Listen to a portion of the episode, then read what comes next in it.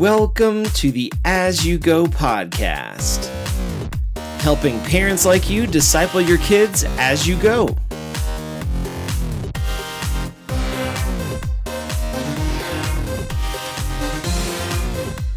Welcome back to As You Go and our series on the Book of James.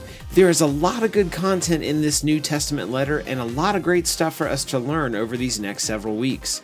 Before we get into more, let's review what we've talked about so far. Before starting the Book of James on our last episode, we wanted to be careful to understand the context. That means we need to know the who, what, when, where, and why of the book in order to fully understand it. We discovered that the book was written by James, surprise, surprise.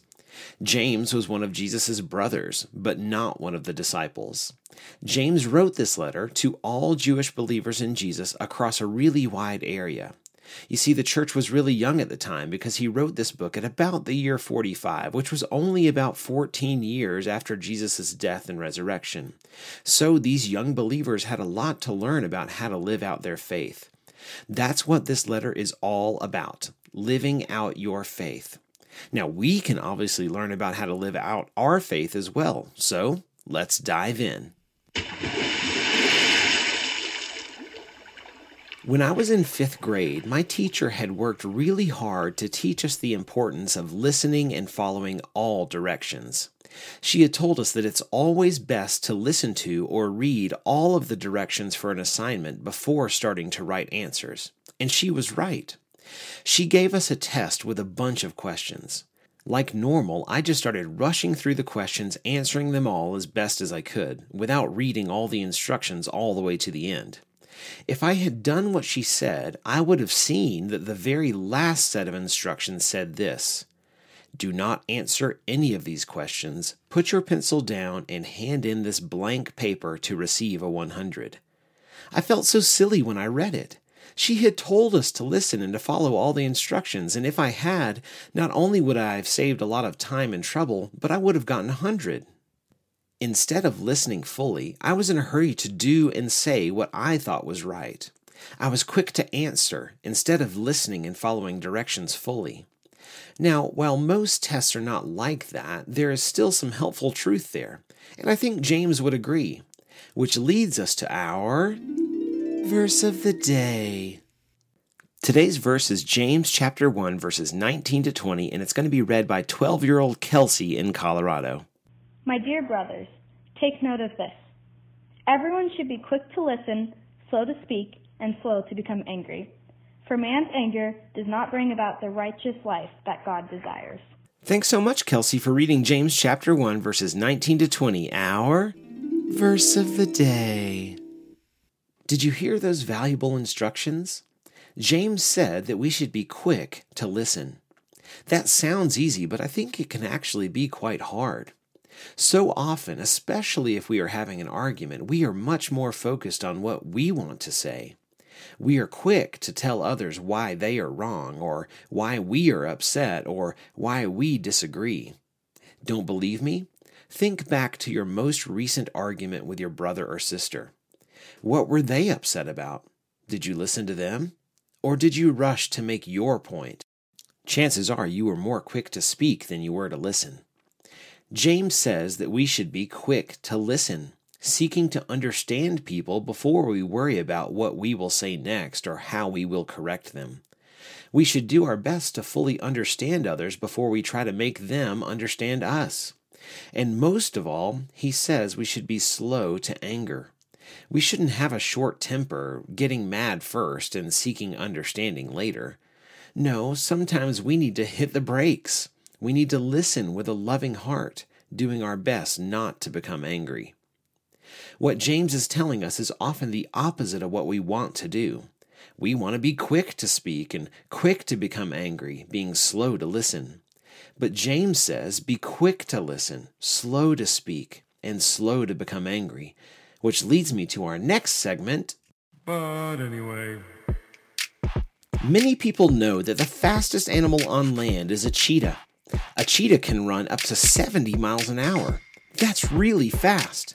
One of the slowest creatures on land is a snail. A snail's top speed is 0.03 miles per hour. That's super slow.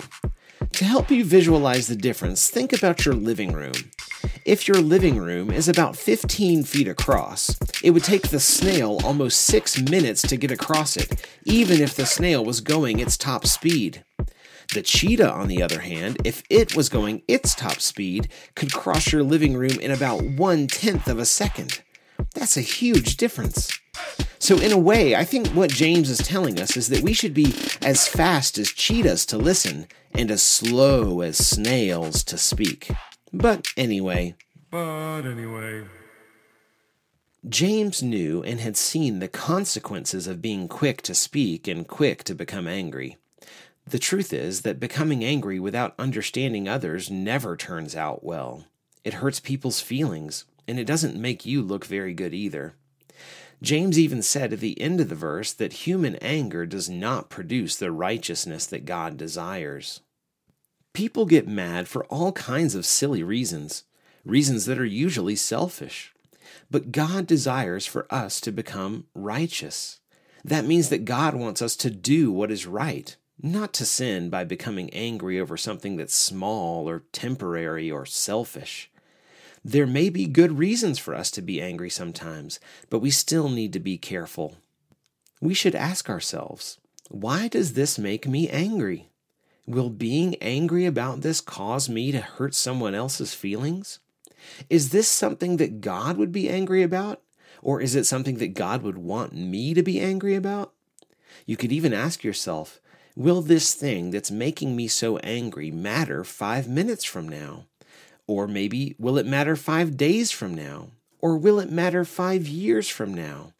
If it won't, then maybe it isn't worth risking sin by being angry. As we finish up today, parents, consider having your kids memorize this verse. It's a really useful tool to bring out in those times when conflict arises. When we start to have a fight or an argument, we can think to ourselves, am I being quick to listen, slow to speak, and slow to become angry? If not, maybe it's wise to slow down, step back, and talk about the problem later when you've calmed down. Let's pray together as we finish for today. God, help us to be people who are quick to listen, slow to speak, and slow to become angry, so that we can live lives that please you. Help us not to sin against others in our anger. Amen. Thanks so much for listening today.